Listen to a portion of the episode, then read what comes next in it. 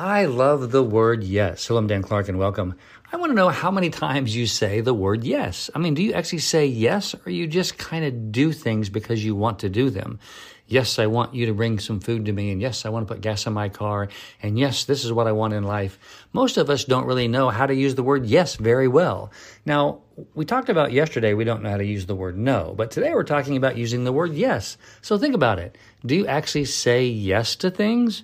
Or do you just do them anyway? So I want you to be thinking about the word yes today. And over the next few days, I want you to be saying yes a lot more often. Let's learn to change the relationship that we have with the word yes and to say it a lot more often so that we actually can acknowledge that that is what we want or what we want to do.